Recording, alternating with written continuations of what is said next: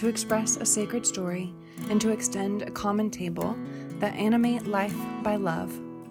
A primary expression of our sacred story is the weekly sermon. If our sermons inspire you to ponder the sacred, to consider the mystery and love of God, and to live bountifully, would you consider supporting our work? You can donate easily and securely at our website, pearlchurch.org, or follow the link in the podcast notes. Thank you for partnering with us in expressing this sacred story.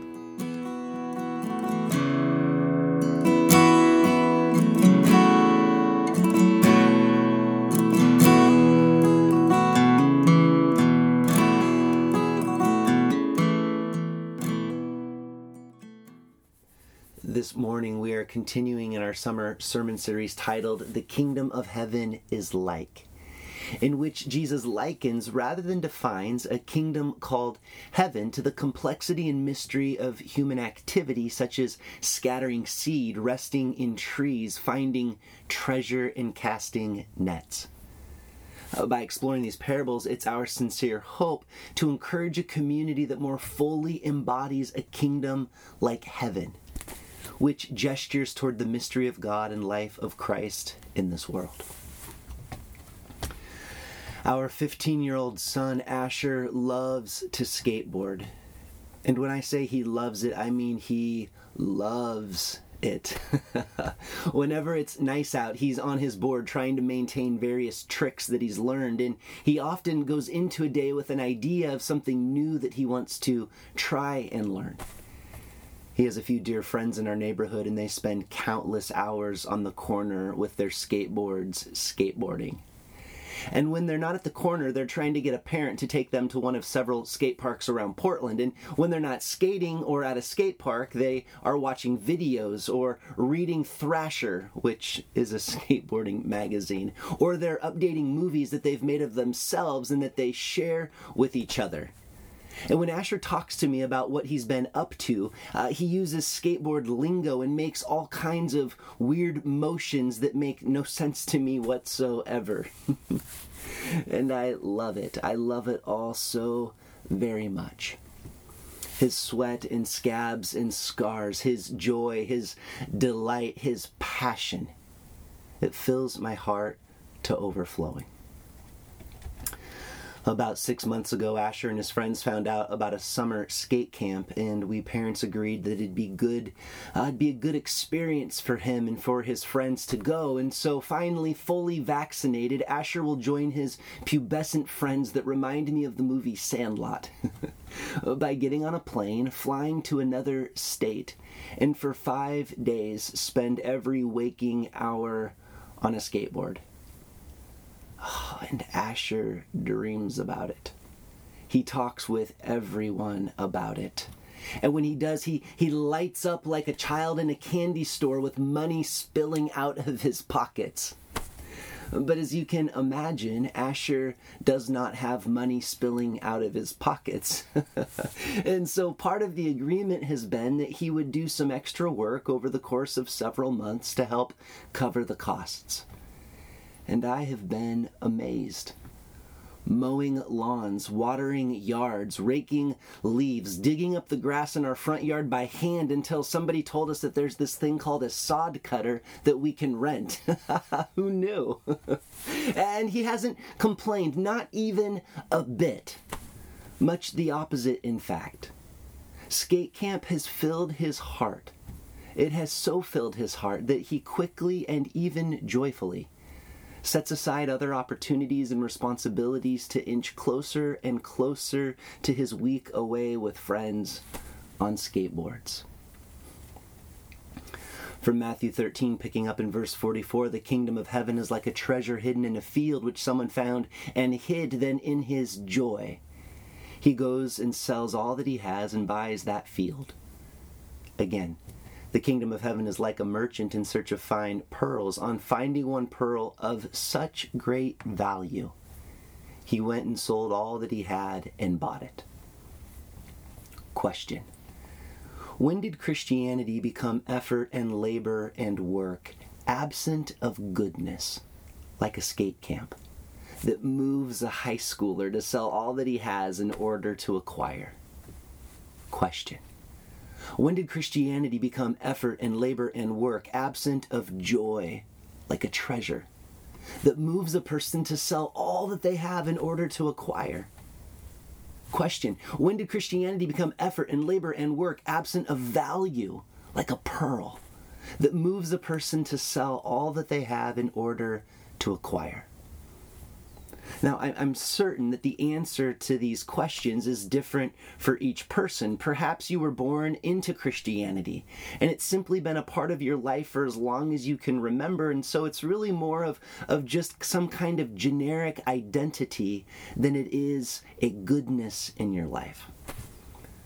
Or perhaps you entered into Christianity with incredible joy but over time, uh, reflecting upon the reasons that motivated you to become a Christian were, were things like shame or guilt or fear or a sense of duty, and so faith has lost its luster. Or perhaps at one point in your life, Christianity gave you a helpful way of seeing and understanding the world, and it felt so valuable. But over the last few years, it's gendered hierarchy or white supremacy or bigotry or tribalism has devalued your faith. I don't know. Perhaps you're just getting old and think that something as serious as faith must be absent of youth like joy. And yet, according to Jesus, the kingdom of heaven is like a treasure that brings joy. The kingdom of heaven is like a pearl of great value which makes me want to ask what? What is it about the kingdom of heaven that is bringing joy like a treasure? What is it about the kingdom of heaven that can bring value like a pearl? In Robert Pirsig's 1974 classic book, Zen and the Art of Motorcycle Maintenance, Pirsig explores a curiously ambiguous concept that he calls quality. Quality. According to Pirsig, quality is that which animates every person. It's the beauty of a sunset, it's the succulence of a pie, it's the magnificence of a concerto, it's the warmth of intimacy. And as you can probably already foresee, the problem with Pirsig's quality, whether that be the quality of a sunset or the quality of a pie or the quality of a concerto or of intimacy, uh, the problem with quality is that it is subjective. For example, you and I may disagree on a sunset's beauty or on a concerto's magnificence, depending on our personal perspectives and preferences. And yet, however, Pirsig argues that subjectivity should not hinder our exploration of this curiously ambiguous concept that he calls quality because if we disagree on what, even if we disagree on what is or on what has quality, quality is still core to our human activity and life. Quality is something that each of us desires, right? I mean, the more beautiful a sunset, or the more succulent a pie, or the more magnificent a concerto, or the more warmth of intimacy is, more often than not, that which fills us to overflowing. Kind of like a 15 year old who holds in his heart skate camp. Or to use Jesus' Pirsig like language, kind of like a kingdom called heaven that is so valuable, that has so much quality, that grown adults become overwhelmingly joyful and sell everything that they have to acquire it. But what exactly is quality when it comes to a kingdom called heaven? Well, Jesus comes out of the wilderness, and in Matthew chapter 4, he begins to proclaim good news, which can also be translated as gospel. Uh, both translations, good news and gospel, are based on the Greek word euangelion, and euangelion literally is the proclamation of good news. And euangelion, according to the New Testament, is supposed to be God's good news to humans. And so, perhaps the gospel is simply and wonderfully uh, the divine proclamation of that which is truly good.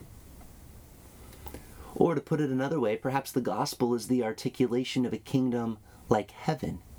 in which humans are so overcome by its goodness that they're filled with joy and sell everything that they have just to acquire its goodness, just to participate in that which has quality. But here again, we find ourselves lost in Pirsig's conundrum, wondering, but what exactly is quality? What exactly is good? For the purpose of this sermon, I'd like to try and answer this question from a few different angles. And here's one angle good in the Hebrew is the word tov. For example, in the Genesis creation account, when God creates, and at the end of each day we're told that it was good, the word being used there is tov. Tov literally means to be good. It can also mean to be joyful. It can mean to be advisable. It can mean to be appropriate. It can mean to be valuable. In the Greek, the word for good is kalos, which can refer to outward beauty, but, but it can also refer to something or to someone who is good or useful. And so, by way of a biblical word study, good is that which is joyful, likable, advisable, valuable, beautiful, and useful. But again, these words can be so subjective. And so here's another angle. Uh, James chapter 3 verse 17 says, "But the wisdom from above, which I can only imagine refers to a kingdom like heaven, uh, but the kingdom of heaven from above, its wisdom from above is first pure, then peaceable, gentle, reasonable, full of mercy and good fruits, unwavering, without hypocrisy." Now that is good. And the words good fruit make me think of the fruit of the Spirit in Galatians 5, where we read the fruit of the Spirit is love, joy, peace, patience, kindness, goodness, faithfulness, gentleness, and self control. Against such things, we're told there is no law. And of course, there's no law because truly good fruit fulfills the divine law written on every person's heart, which is love. But again, joy, peace, patience, kindness, faithfulness, gentleness, and self control, and that which is pure and reasonable and full of mercy without hypocrisy, these ideas, these qualities are also somewhat subjective depending on the person. And so, uh, here's another angle that I often talk about. In Luke chapter 4, Jesus goes into a synagogue, unrolls the scroll of Isaiah, and begins to read The Spirit of the Lord is upon me because he has anointed me to bring good news, gospel. To bring good news to the poor, he has sent me to proclaim release to the captives, recovery of sight to the blind, to let the oppressed go free, and to proclaim the year of the Lord's favor. He rolled up the scroll, gave it back to the attendant, sat down. The eyes of all in the synagogue were fixed on him. Then he began to say to them, Today the scripture has been fulfilled in your hearing and all spoke well of him, and were amazed at the gracious words that came from his mouth. And so here we begin to move past qualities of good, such as joy, peace, patience, kindness, faithfulness, gentleness, and self control, and that which is pure and reasonable and full of mercy without hypocrisy, to activities of good freedom from bondage, healing for the sick, release for the oppressed, and the proclamation of God's favor on everyone and everything. But again, similar to these qualities of good, the activities of good can also be somewhat subjective. I mean, what is truly freedom from bondage? What is truly healing for the sick, what is truly release for the oppressed, and what is truly the proclamation of divine favor. And this, I think, is where Christian life begins to get interesting. Because over time, notions of, of freedom and healing and release and the proclamation of divine favor are not static, they're fluid. And by fluid, I, I do not mean moving in one direction and then, and then back in the other direction on some kind of never ending pendulum. No. For over time, from the beginning of humankind and moving forward, freedom, healing, release, and the proclamation of favor, well, that, thank goodness, belongs to more and more and more people. And so, perhaps part of Christian work, part of kingdom like heaven work, that causes full grown adults to be filled with so much joy that they sell everything to acquire it, is to rather than ask, what is freedom from bondage? What is healing of the sick? What is release of the oppressed? What is the proclamation of divine favor? Rather than asking these questions, perhaps part of kingdom like heaven work is to look out at the world from our generation's vantage point, whatever that is for every generation, and to ask ourselves who? Who? Who is in bondage and in need of freedom? Who is sick and in need of healing? Who is oppressed and in need of release? Who is despised today and in need of hearing divine favor upon you?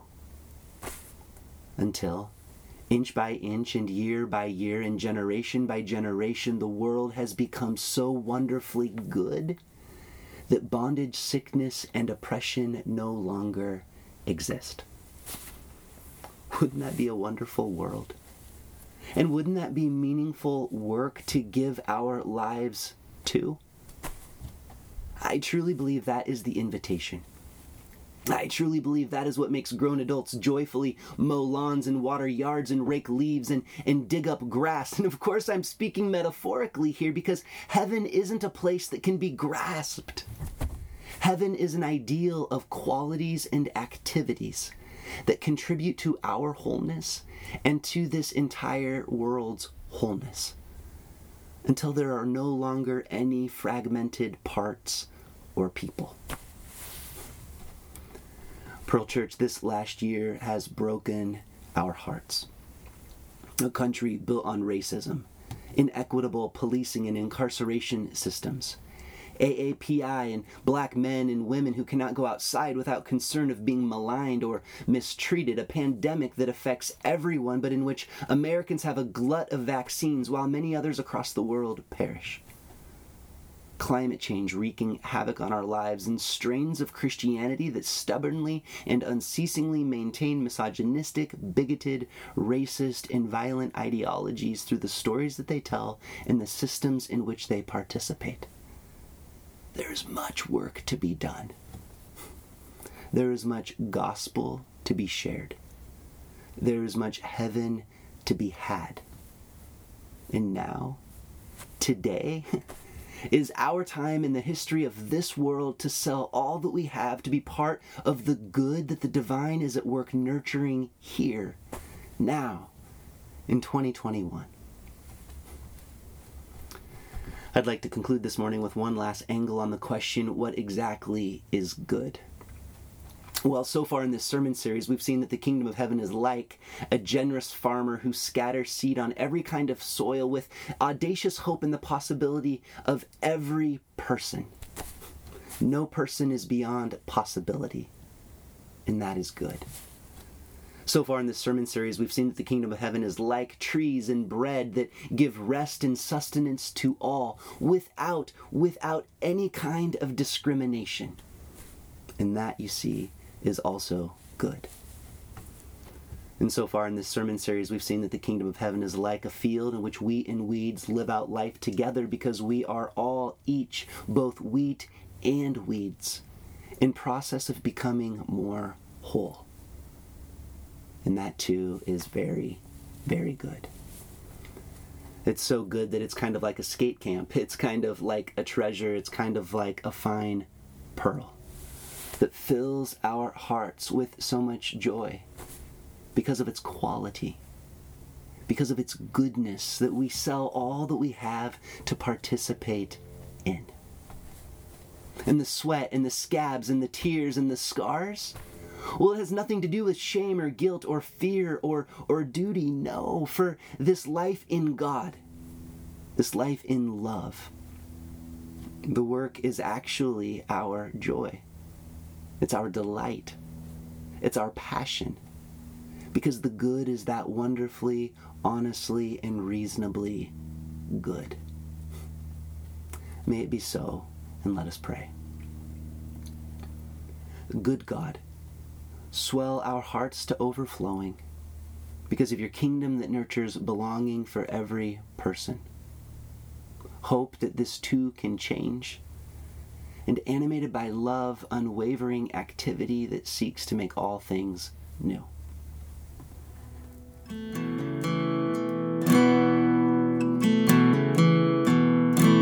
We hope that this sermon inspired you to ponder the sacred, to consider the mystery and love of God, and to live bountifully. If you don't already support our work, will you begin today? You can donate easily and securely at our website, pearlchurch.org, or follow the link in the podcast notes. Thank you for partnering with us in expressing this sacred story.